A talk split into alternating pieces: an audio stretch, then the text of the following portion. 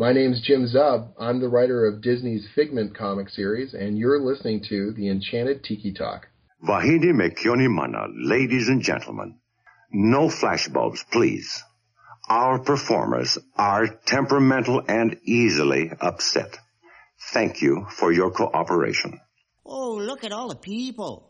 My goodness, you're all staring at us. We better start the show rolling. Wait. We forgot to wake up the Glee Club.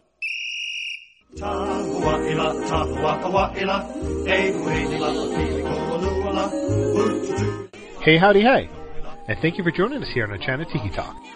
We are your hosts. I'm Sean. I'm Alan. I'm Keith.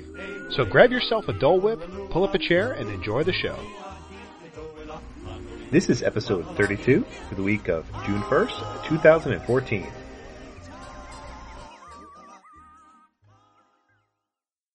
This week we are honored to have Jim Zub in the Tiki Hut.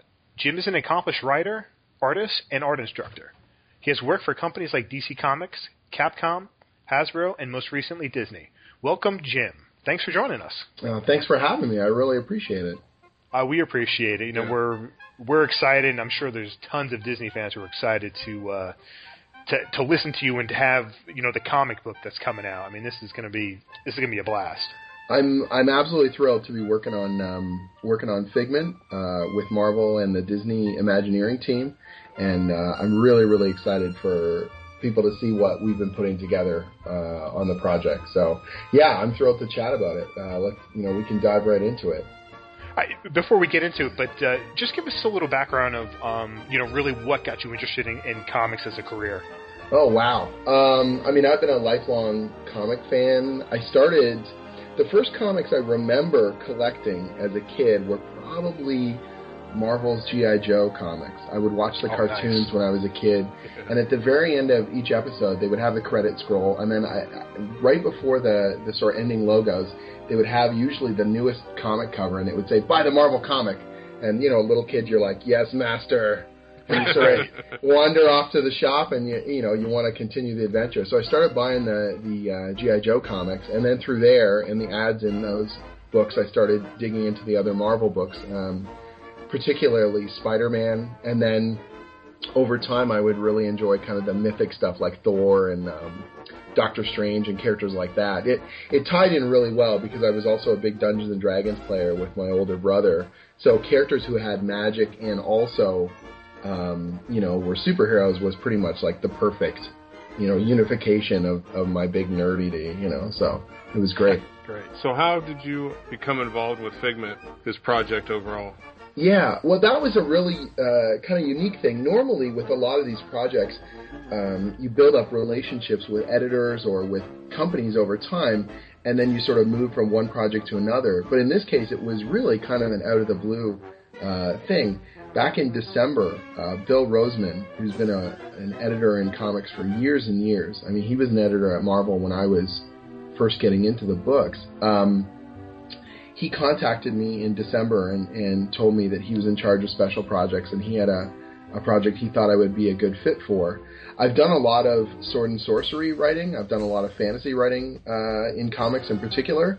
And although this is, what we're doing with Journey into Imagination and with Figment isn't like, I'd say, high fantasy. It's not Lord of the Rings kind of sword and sorcery. There's definitely some crossover there, and he was curious on my take on it. And whether, it would be a good fit for me as a writer and to work with the Disney team as we sort of develop this broader idea and a storyline to go with the attraction. And so that it was something where they asked me if I was interested. I said I was, and then you've got to put together a pitch and sort of convince them that you're the right person for the job. And that's always nerve-wracking, particularly when you're working on a property that people know quite well, and when you're working with a company you haven't done, like I've never written for Disney before, so that was a little bit kind of nerve-wracking as well. Speaking of that, how has it been working for Disney? Do you have a lot of freedom when it comes to the storylines? Or are they kind of telling you what to do? Well, it's interesting. I really wasn't sure going in how it was going to be. It's been wonderful. Honestly, the Imagineering team is fantastic. They're very, very supportive. And I think that when we, early on, we set a good baseline of this is what it's all going to be about. And once I kind of gave them three very divergent ideas about how we could take the story. And they picked one of those directions. And once we sort of had that plumb line that we could, you know, all attach to, we all got really excited about the possibilities. And so it was something where, yeah, going into it, I mean, every client project is different. And, of course, you know, you're working for a company and they own and control that property. And understandably, they're very protective of it. And I've gotten used to working. I've worked on all kinds of different commercial stuff over the years. I've done some, I did a Batman story. I've done some work with Street Fighter, the video game property. I've written stories for Samurai Jack and things like that. And every one of those is a different sort of a challenge because you've got different people involved and different company processes. And so I kind of went into this and said, oh, man, you know, Disney's probably the biggest media company on earth. This could be really intense. But to be completely honest, they've been fantastic. They've been ultra supportive.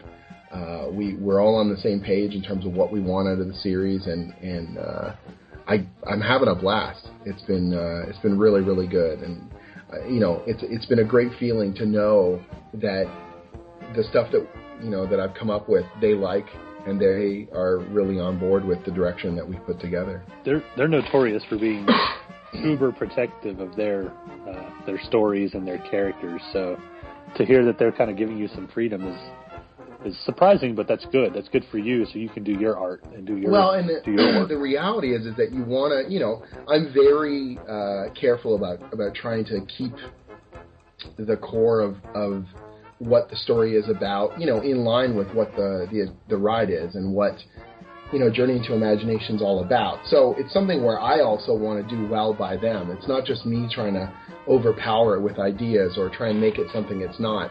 It's really about taking my storytelling sensibilities and marrying it with, you know, what's already there and really building it into a more developed story with sort of, you know, enriched characters and whatnot. So that with any property, I think it's important to not, you know, you want to put your stamp on it, but it's not all about you. It's about taking what you do best and working with what's already there as well.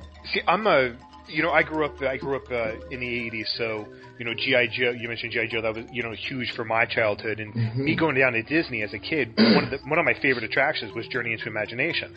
And I just loved that attraction. So having Figment and Dreamfinder as characters in a comic book, they're coming back alive. You know, it's great to see that. But I'm really curious, like, where the story itself is going. Is it focusing more on Figment, or is it focusing more on Dreamfinder, or is it's a story about both of them?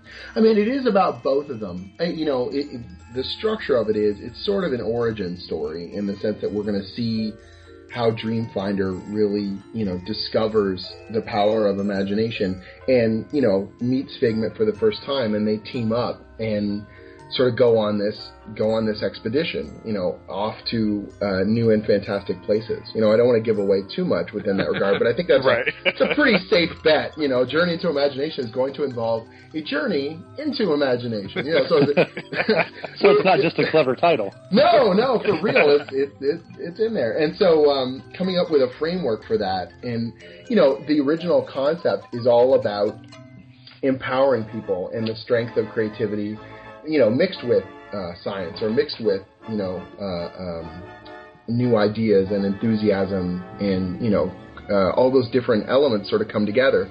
But of course the attraction is more about just general entertainment for the length of the ride, whereas we had to come up with a much more, you know, developed storyline in terms of where the characters begin, what they learn and what they go through, you know, what things they have to overcome.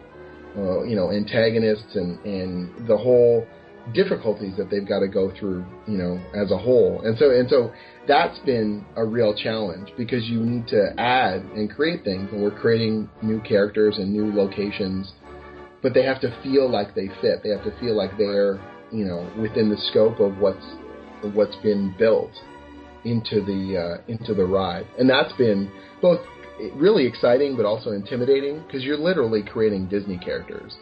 And at first I was really, really timid about that. Like, I felt like, oh geez, I don't know if I'm allowed to. And then I sort of said, okay, well, you know, it'd be helpful if we had this here.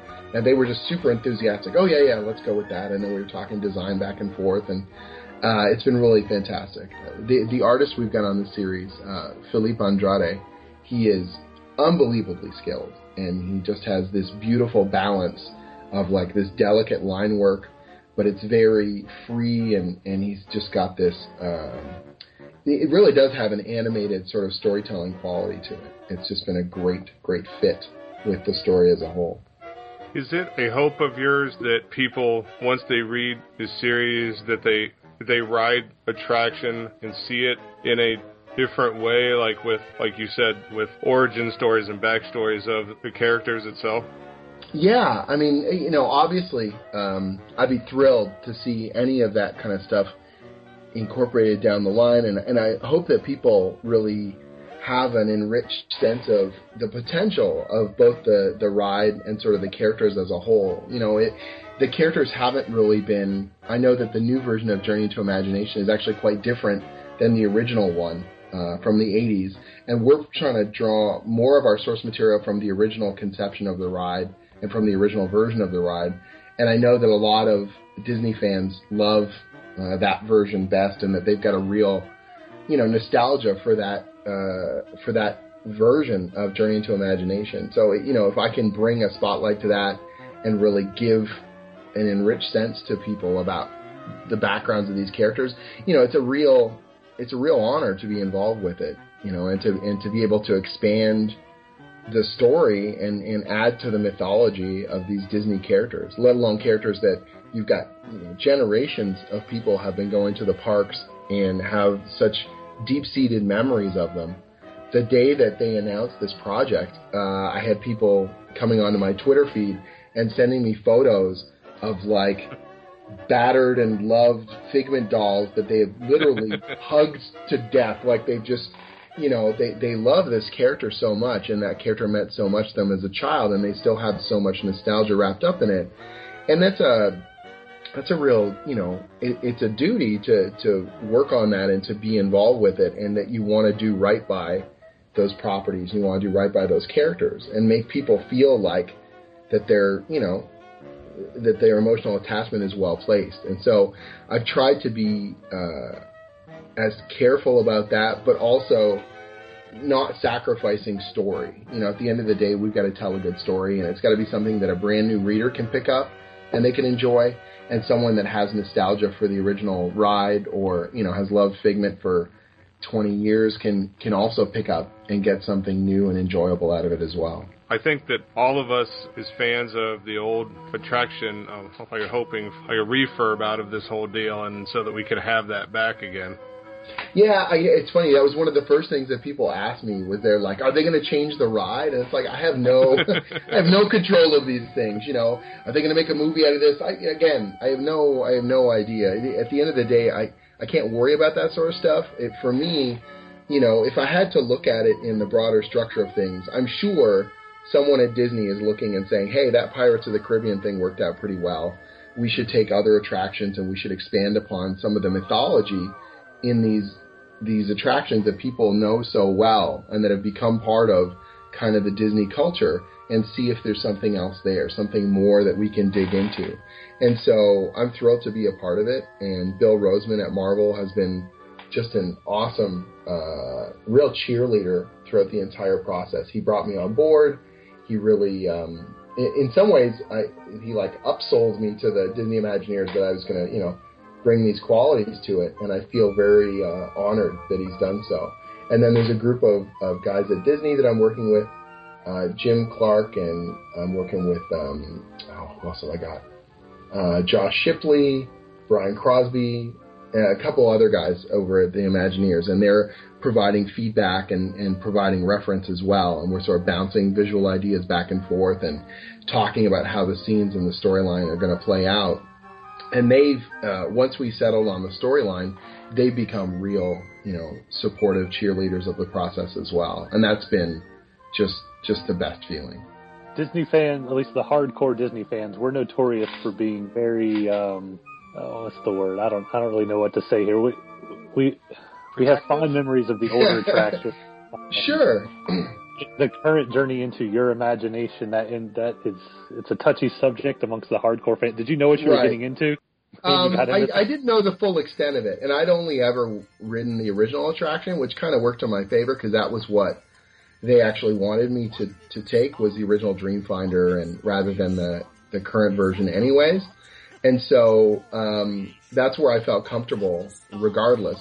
But yeah, it was weird because people immediately were bombarding me with questions about the new version of the attraction or, you know, the original Dreamfinder and all this sort of stuff. And when the first artwork came out and there's that younger version of Dreamfinder, I think people were also a little bit sort of taken aback and with their expectations. But it, again, it's an origin story. So we're able to show the character, younger and show sort of his origin as an inventor and his origin as sort of more of a scientist who's got a much more closed mind, and then opening himself up to new possibilities and new ideas. And that's really, you know, a very exciting concept, being able to build it and show the pieces that take you to essentially by the end more of the, you know, the original ride and in a sense how we got there. Word of advice, just never ever mention Dr. Nigel Channing if you guys just go ahead and ignore that character. Yeah, you know, again, it was I got bombarded with lots of questions about this kind of stuff. And you know what though? I got to admit it doesn't bother me. It doesn't bother me when people are excited. It doesn't bother me that people are passionate about it. I want better that than them not paying attention whatsoever. You know, I love the fact that people are invested in it. I love the fact that people want something special. You know, I hope that they give us a chance to do something new and different with it and that they're not too closed-minded. But on the same token, they deserve, you know, a story that exemplifies the qualities of the attraction and that really builds off of those things in an exciting and organic way. And so that's what we're trying to do on the team. And so, you know, it feels really cool and weird. It's also strange too, because the different audiences and how they respond. So, you know, to a typical comic book audience, especially a Marvel comic audience, they want superhero stuff. And if you're not doing superhero stuff, there's this sense that it's not as important. And then to the general public, when you tell them you're writing something for Disney, I mean, that's just mind-blowing to them. You know, this is possibly the most excited my parents have been about any comic that I've done. You know, I've done dozens and dozens of comics at this point. I've been writing pretty steadily. I wrote before this, but pretty steadily since 2010. So about four and a half years, I've been writing a lot of comics. You know, like my dad thought it was kind of cool I did a Batman story, but he's not even really a superhero fan. But, you know, you can tell people Batman and they feel like, oh, that's a big deal, you know. But to most people ever, and you say Disney, you know, and you're working with the Imagineers, that's pretty pie in the sky kind of stuff for most people. It's a little mind-blowing. It's mind-blowing for me, you know. The first time we had a conference call or the emails going back and forth, and I'm thinking, oh, geez, you know, I got to be careful. I don't want to embarrass myself. And everyone was just like super, super excited right from the get-go. Yeah, it feels a little surreal. And I think when the first issue comes out, as much as I've done a bunch of comics, every time you got a new project and it finally comes out and you've got a physical copy in your hand, that's always a little magical in its own way. Like, oh, we really made this thing. Oh, you know, like this is a real thing now. We did it, you know. It's a great feeling. You know, I'm a comic book reader, and you know, you have you have digital now, whereas growing up you didn't have anything like that. But I still prefer print. I mean, I do enjoy reading it on my iPad, and it's so nice and easy to use. But there's nothing better than walking in a comic shop and seeing how many different variations of a comic book cover that are in front of you, and you can hold it in your hand and grab and actually look and feel, you know, what the artist has come up with and what has come out, and you get a better appreciation for it when it's in print itself. Oh, absolutely. And the fidelity is really wonderful. The detail you get on the printed page is pretty second to none. And so, yeah, I'm a big fan of print comics as well. The convenience of digital is really nice. I sort of compare it between like television and then like a Blu-ray box set or something. It's like, you know, digital is great because you can browse a lot of stuff and you can try things and you can sample it out and you can take it with you, and I can read it on the plane, and that's really useful. So if I've got kind of like, there's some series I'm just sort of reading almost out of, you know, a habit, or I'm trying different things all the time. But once I really key into a series and I really love it, I want to get that, you know, physical copy, or I want to get that nice trade collection or whatever it might be, and have that on my shelf, because that story means more to me, you know? And so exactly. I think the more avenues, the better. The more outlets, the better, especially when, you know, some people don't live near comic shops, or you've got the convenience factor where people can hear about something, or that, you know, let's say they listen to this interview and they're like, oh, I want to try that. Boom, they can go on to comiXology. They can pick up the first issue and try it out, and they don't have to leave their own house, and they can read that first issue right from the source. So changing gears just a little bit, since you know, we obviously don't want to get into too much about the story that you're going into, but right. let's talk a little bit about you, and okay. what were some of the artists and writers that inspired you, you know, when you first... Oh man, it's interesting. At first, and this seems to be quite true of many comic readers, especially younger ones, you tend to key in on characters and series at first. And so, like, I'm reading G.I. Joe or I'm reading Spider-Man, and eventually your brain starts to shift gears and you realize, oh, these stories are better than those stories, and this art looks different or better than that art, you know, as a judgment sort of quality. And you kind of start keying into, I kind of want to follow that person, or I kind of realize that what they're creating is what I like just as much as the characters that they're working on. So I remember quite early on, guys like the G.I. Joe yearbooks were drawn by this artist Michael Golden, and I absolutely loved his stuff. And I just knew that his stuff looked awesome, and so I started following Michael Golden stuff. And you know, same kind of thing with the writers early on. Like, I would just, you know, key into certain storylines of Spider-Man, or I would key into certain storylines of these different creators and realize that they had a very powerful kind of quality to them. And that, to me, was so cool, was realizing that not only was I collecting characters, but I was going to start following certain creators. But I didn't really, I think, realize the, I don't want to get too dramatic, but like the literary quality of comics, or that you could do so much more with them, until I started reading Sandman. So that's, you know, Neil Gaiman's, you know, seminal comic series about dreams and about imagination and about sort of, you know, deeper emotional things. And that really changed my brain. Like, it sort of rewired me that you could do more than just, you know, superheroes punching each other out, or just kind of general surface level adventure. And there were certain storylines I liked more than others, but as a whole, it just felt like you were witnessing something important, like that was going on there. I had a similar type of thing happen when I was in high school. My brother went off to university, and in the computer programming and the engineering programs, there were a lot of international students from Japan who had come over to take courses at the University of Waterloo here in Ontario.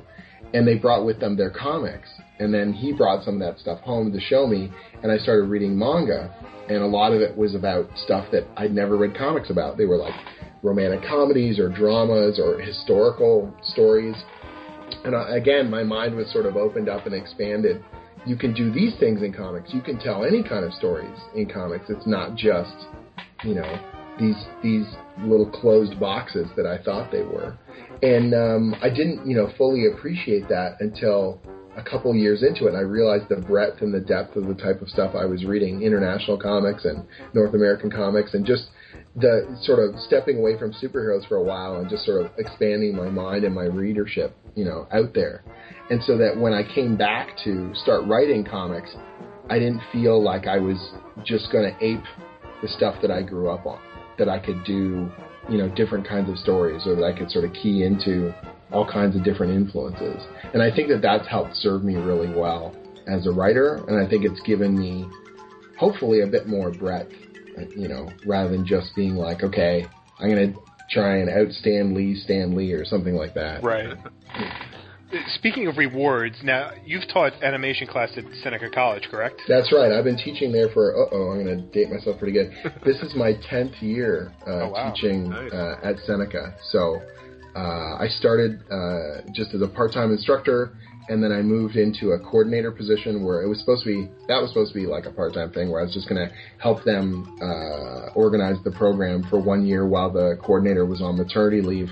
And then she came back and moved to another department and they handed me the keys to it. So I've been running the department now for, I want to say 7 years now. Oh, wow. Congratulations. So, yeah, it's great. I really love it. And so it's a big responsibility. You're guiding the curriculum, and you're dealing with sort of the instructor, scheduling and who's going to be teaching what. And the advantage of that as well is, I get to also figure out what I'm going to be teaching each semester. So right. I'm teaching currently, when I was working in the animation business, I did some background artwork. So I'm teaching environmental drawing, and I also teach the animation history course, which is something near and dear to my heart.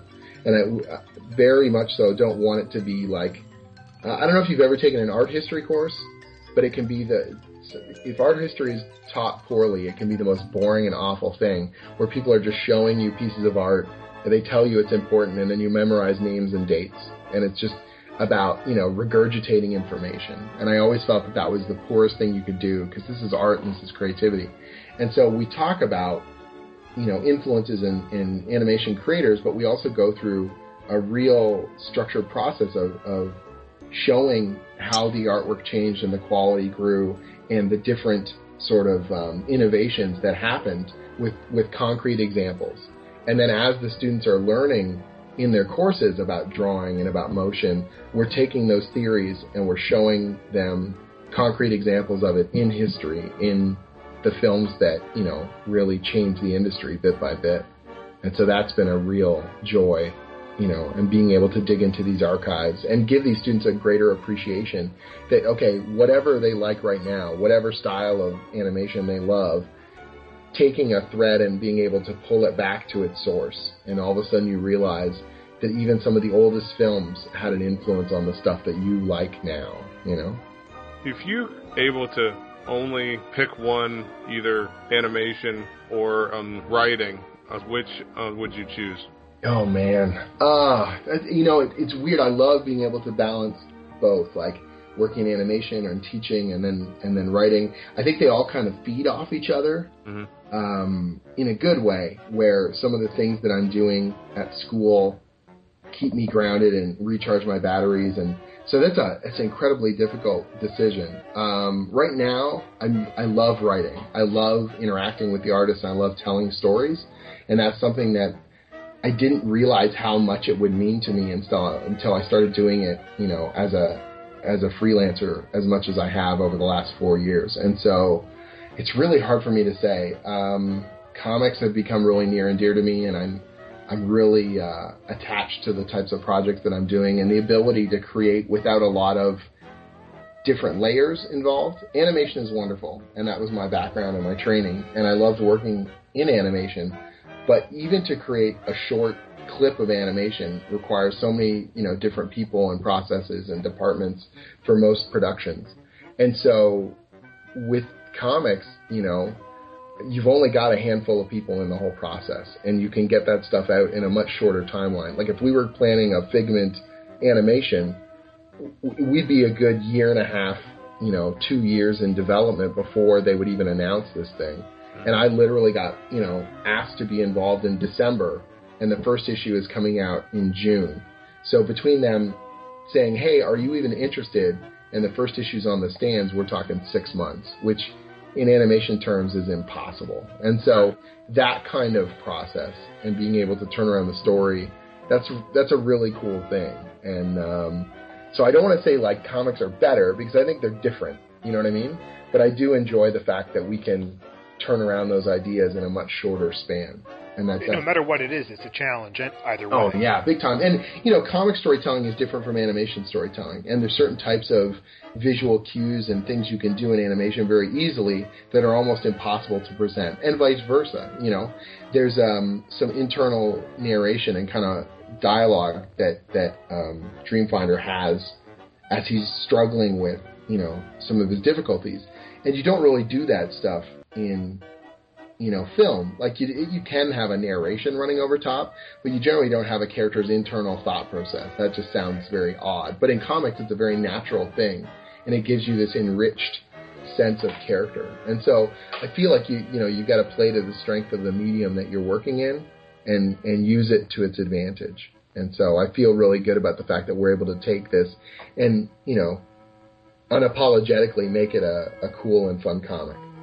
I know you're only 6 months into what will hopefully be a very long storyline, but so this is probably a premature question, but are there any other Disney attractions that now that you're kind of part of the Disney family, you think that'd be a great story? I'd love to do that after I'm done, you know, working the magic with Dreamfinder and Figment. Right. You know what's really funny? Even just you saying that, I had to chuckle because you say being part of the Disney family. I had a moment where I was talking to the Imagineers and I was saying, you know, after this is all wrapped up, you know, it'd be great to meet you guys someday in person. And they were like, oh, just come on down to the park and, you know, come say hi. And I was like, I guess I could do that, right? Like, you know, and I always feel like this weird guilty feeling where I'm like, is that allowed? Like, it still feels to me like that's, like, I know there's real people and they work in the, you know, in the park, and technically you contact them and you'd go in, right? But it still feels like a weird sort of disconnected thing. So even you saying that, yeah, it's really cool. It's amazing to be a part of it and to be working with Disney and to be working with Marvel. It is a real dream come true for me. So I'd love to be more involved. You know, the Figment story is a 5-issue, and that's a contained storyline with a beginning, middle, and an end. You know, now that Disney's got their hands in so many different amazing properties, it is it's like a kid in a candy store. Like, what wouldn't I want to be involved with? I was making a lot of jokes with Bill Roseman. When they announced that they had the Lucasfilm properties, I said, you know, please let me write something Indiana Jones. I would lose my mind to do that pulp kind of action adventure storytelling. That thing, man, Indiana Jones, you know, like Raiders of the Lost Ark for me is a perfect film. Start to finish, everything is perfect. There's not a bad frame in that movie. I would love to tell Indiana Jones stories, or, you know, in that same kind of action-packed sort of thing, like a Han Solo, you know, smuggler kind of Star Wars thing, or a little closer to the Disney, you know, kind of canon. It's interesting, right? Like, I think that just about any of the attractions has got really cool stuff going on. Probably the most obscure thing that I could request is, I don't know if you guys probably know this because you're big park fans. So on Halloween, they do an alternate version of Space Mountain. Do you know about this? Yeah, out in Disneyland? Yeah, it's called Ghost Galaxy, I think it's called. Yeah, that's right. And so I would love to do like a haunted sci-fi story called Ghost Galaxy, and like do Space Mountain-y kind of stuff, but with ghosts. I think that would be just trippy and cool and sort of. That would be good. Yeah, wouldn't that be a fun storyline? Yeah. And so people are like, you know, but it's so obscure, right? Like, everyone knows Space Mountain, and you're like, well, why don't you do Space Mountain? They're actually doing a graphic novel of Space Mountain. Right, so I heard that. Yeah. So I'm like, give me Ghost Galaxy. I'll take that. You know? Even if it was a one-off comic, I mean, still, And we'll release it at Halloween. Right, and exactly. It'll be awesome. Yeah. That was great. Pitch it to them. We're all for it. Let's go. Yeah. I'm game. 3 copies that are already sold right now. So I know that's true. It only takes 3 copies. That's right. That's right. Those Imagineers are like, well, 3 copies. That's a good start. But yeah, so weirdly enough, Ghost Galaxy would be trippy and cool. You know, I can't even take credit for that. There's a webcomic artist named R. K. Milholland. He does a thing called Something Positive.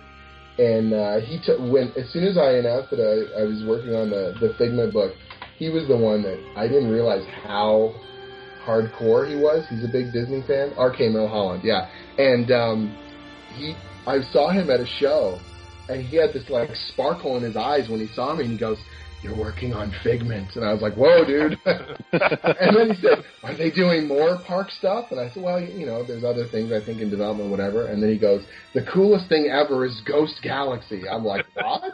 And then he told me all about it. And then I was obsessed. I was like, dude, Ghost Galaxy. He's like, right? You know? I think that stuff's so great. I love that the Disney park has that kind of weird, it's got the surface level, and then underneath there's like the little trippy kind of things like that. There's all these extra little secrets and hidden corners and funky things all about it. I think that stuff is wonderful. I think it's really cool. Oh yeah, I agree. I mean, that's one of the great things why we love Disney so much. It's you know, it's the hidden gems that, you know, not everybody knows about that really gets you thrilled about it and gets you coming back for more. Well, I think that's what's so amazing is that you've got this place that is literally one of the most popular places on Earth, and yet you can have secret stuff still hidden that the majority of the public doesn't know about. I mean, Right. This place has literally been, every inch of it has been walked over by hundreds of thousands or millions of people, and yet it's like, you know, the secret recipe or the secret menu or the secret door, and, you know, that's cool. I think that's... You do a story about the Disneyland cats, right? That's... No, that would be a terrible idea. The Disneyland cats? You know, they have cats at Disneyland, right? Yep. They have wild cats that wander the park at night to take care of the not the big mouse, not the talking mouse, but the other mice. They don't mess with Mickey and Minnie, I don't think. But they have actually have wild cats. That's awesome. So you could have like a secret story about cats. It's a terrible idea. This is why I do what I do and not what you do. You know what, though? It's what's fascinating is even that there is these levels upon levels of the whole thing, you know? And as much as, but working on something like Journey into Imagination, I feel like we've got a lot more freedom than if I was writing something like Mickey Mouse, or if we were writing, you know, whatever sequel or whatever kind of thing there. In this way, you know, we've got this fertile area of discovery we can really go into. But because it hasn't been developed before, we're kind of going in and setting a guideline for it. Okay, let's make it about this, or this is what's most important. And, you know, hopefully, if it all goes well and people like it, you know, the Disney crew will trust me with other things or offer me stuff, sort of, you know, other challenges to dig in with. Oh, we certainly hope so. Yeah. Me too. So now you did work for Dark Horse's Star Wars Tales. Oh, yeah, well, I did like one story back in the day. I didn't write it even. That was Scott Kurtz did a story, and I colored it for him.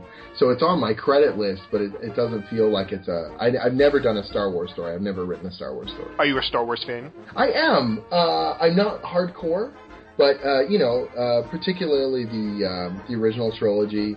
I love the smuggler stuff. You know, when I was a kid and I was playing Dungeons and Dragons, we were playing lots of other role-playing games as well, tabletop games. We played some Star Wars. There was West End Games had a Star Wars system, and so we would usually play smugglers and get into trouble. And, you know, it was really fun kind of stuff. And I feel that universe is so cool. And what's neat about it is, although there is the big story, it feels like you can tell other stories in that space, and they don't feel invalid. You know, so right.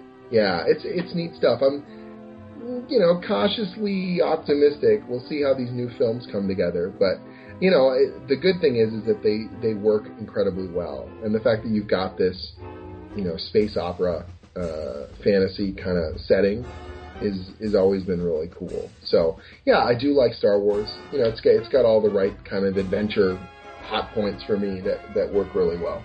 With the digital age now, comic books and everything, are you afraid that the print books are slowly going away and that 10 years it'll all be just on an iPad somewhere?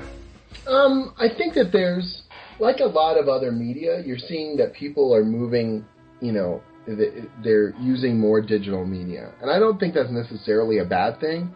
I think it is sort of like television, where you're just going to browse more channels, but then the stuff that you keep and the things that you want in print, there'll probably be more collections. I don't know that single-issue comics are going to survive the next 10 years.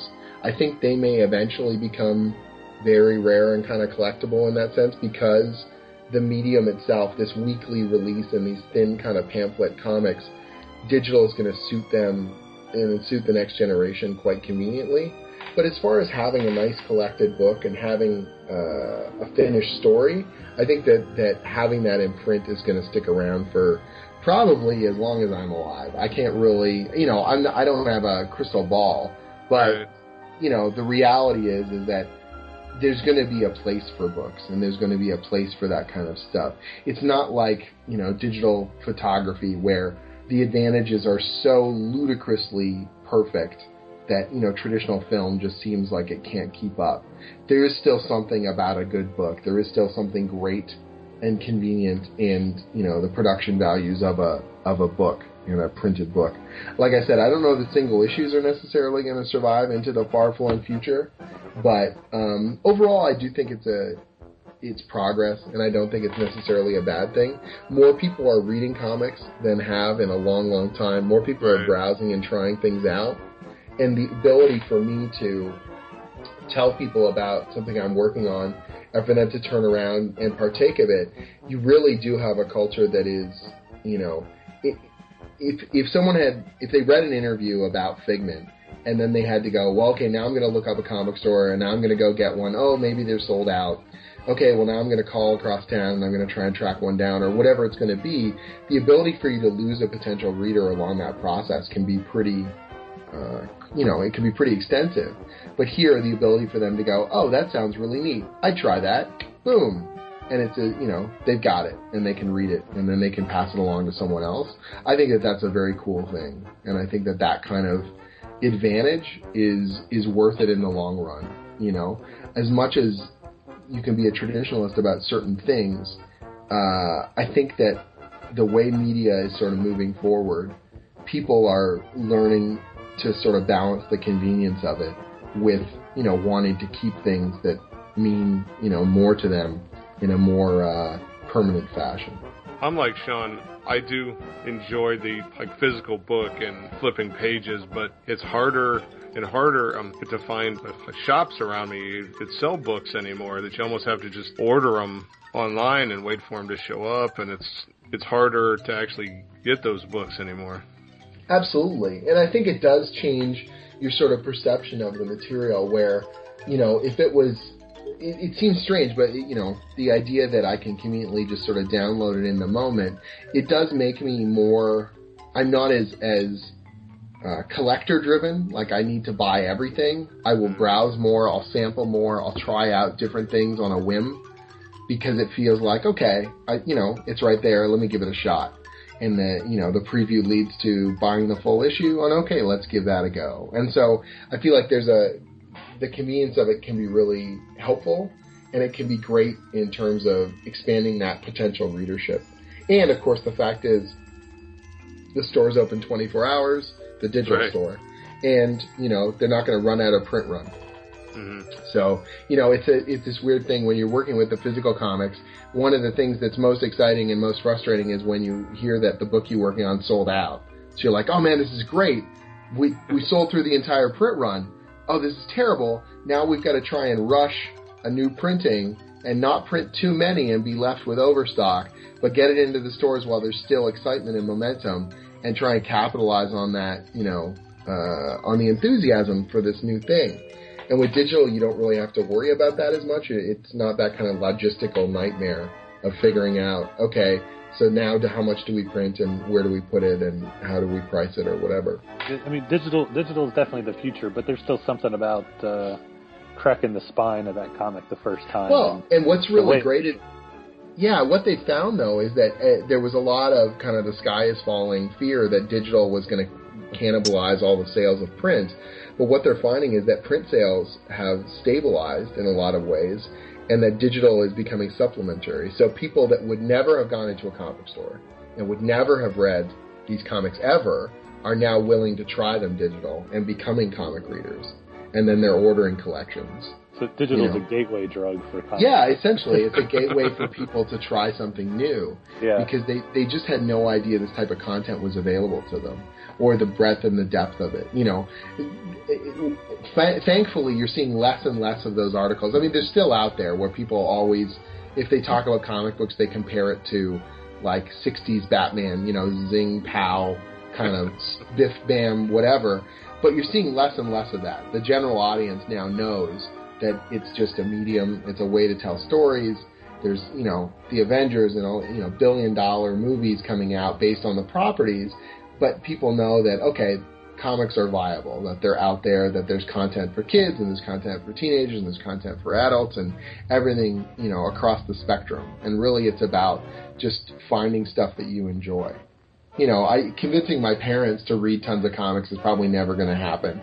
But anyone in my generation and younger, is pretty keyed into what the possibilities are, whether that's web comics, digital, print comics, classic sort of superhero stuff, or, manga, everything in between. Before we wrap it up here, just to get it back to, kind of the Disney side, are you a parks visitor? Are you a parks fan?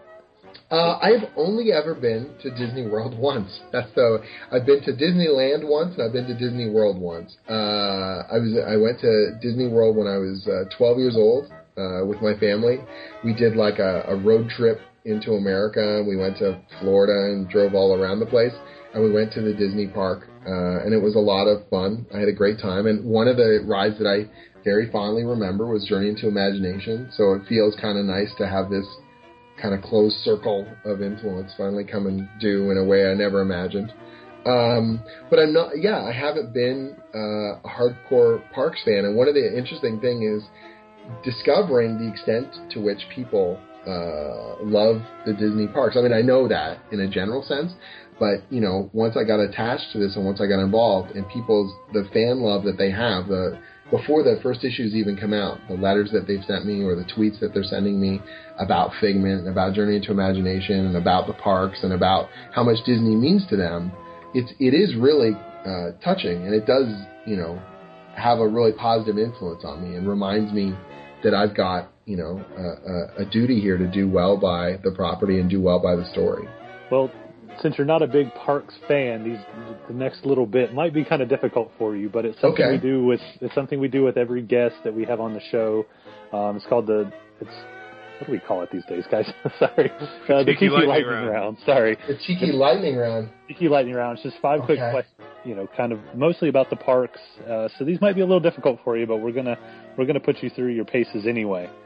All right.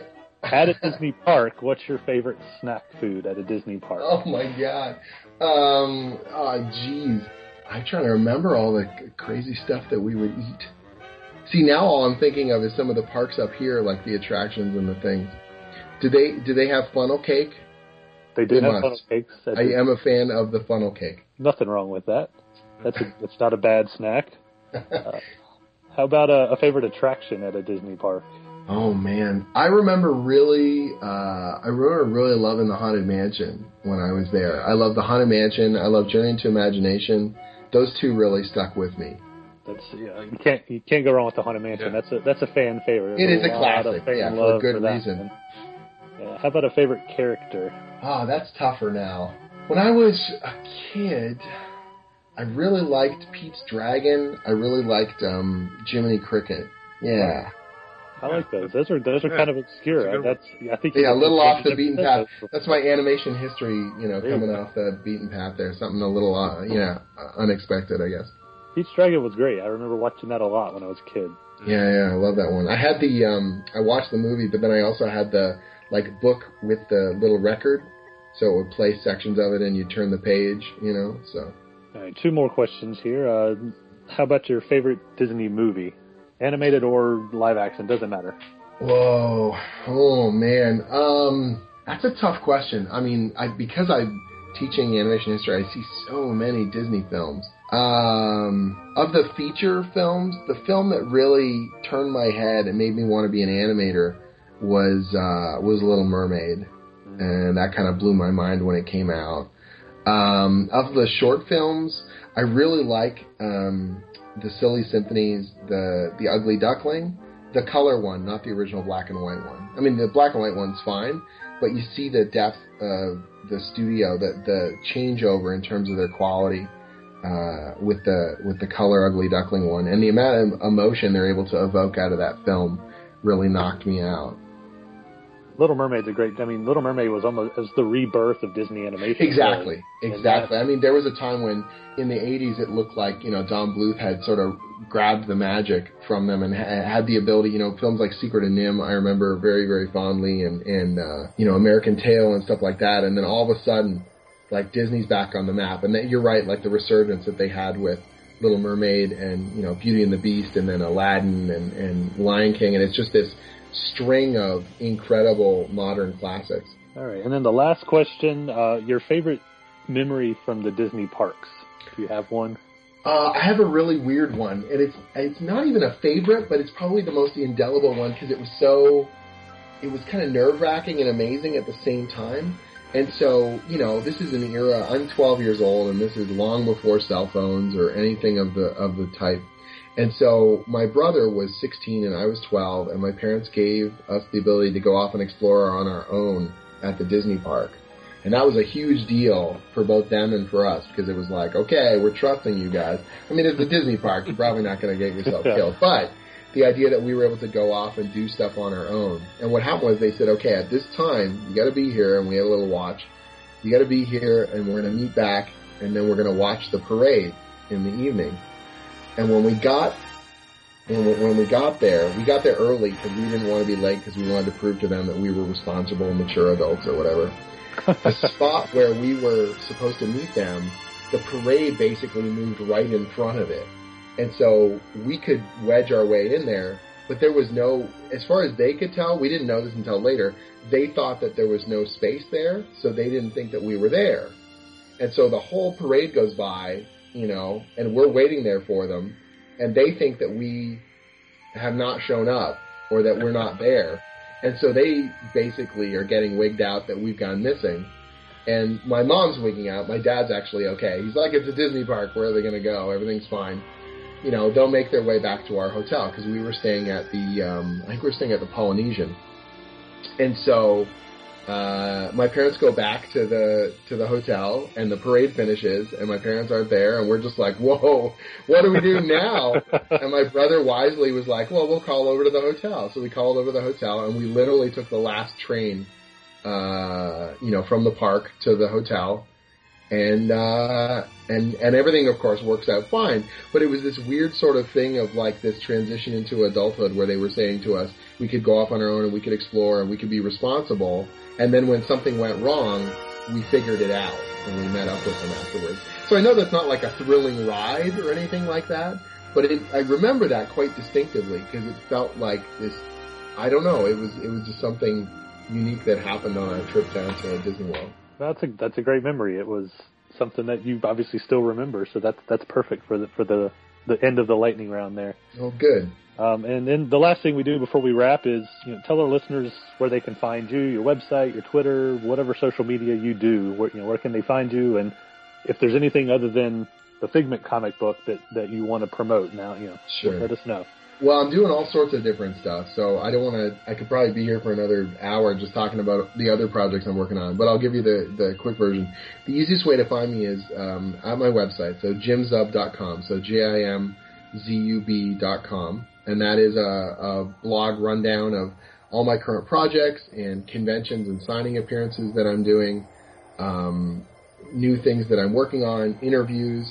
I've also got on my website a series of tutorials all about how to write comic book scripts, how to pitch your story ideas, how to break into the business, how to work with these companies, which has proved quite popular with people. And I've heard from a lot of people that they find them very useful as they're getting their way into the business, which is, you know, the best feeling.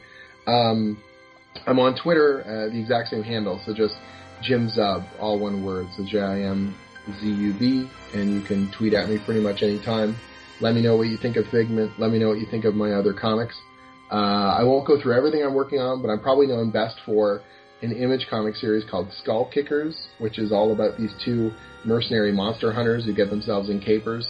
It's published by Image Comics, and we're plugging away on new issues. The latest issue, which will probably be out by the time you release this on the web, is issue number 27, and so we've been plugging away on that for quite some time, and it's been a real joy to work on. I actually just picked that up. I really like it. Who does the artwork on it? Oh, that's Edwin Huang. So he's he's just a kid. He's this, I think he's 23 now. He's a 23-year-old in New York City, and we met up through the internet. And he's been drawing it since we launched the series in 2010. So I really like it. It's really colorful and fun. Yeah. It's got an animated kind of kooky feel to it. Exactly. And it's different. It's nice. It's a reverent sort of approach to sword and sorcery fantasy. So I have a lot of fun working on that. And we're going to be the full storyline that we want to tell is 36 issues. So we'll be wrapping that up next year. And we're sort of moving into the final kind of act of the story. And I'm very, very excited about it. Jim, we really appreciate you coming on. It was great talking to you, and I'm sure a lot of people are looking forward to the comic.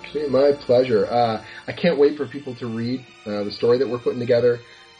Philippe is just drawing the heck out of it. He's just doing a wonderful job, and everyone at Marvel and Disney has been incredibly supportive, so we're stoked. We want to hear your feedback once it comes out. Please feel free to tweet at me and let other people know what you think of it. All right, well, that's going to do it for this week. Be sure to let us know what you thought of this week's show. You can comment in the show notes over at enchantedtikitalk.com. You can email us at podcast@enchantedtikitalk.com. And you can also leave us a message on the Tiki Talk hotline, which is 256-4MY-TIKI. That's 256-469-8454. Be sure to like us on Facebook at facebook.com/enchantedtikitalk. And, of course, you can follow us at Tiki Talk Podcast on Twitter. Lastly, if you enjoy the show, please take the time to rate us on iTunes. And you can find me on Twitter at 1 Minute Disney Dream. That's 1MIN Disney Dream and MouseWorldVacations.com. And you find me online at DoleWhipDaily.com and on Twitter, Instagram, and Facebook at DoleWhipDaily. And make sure you follow me on Twitter and on Instagram. I'm at Norman Bates. That's NORMNB, the number 8 and the letter S. Thanks for listening this week. For Sean and Keith, I'm Alan, and this has been Enchanted Tiki Talk. Aloha.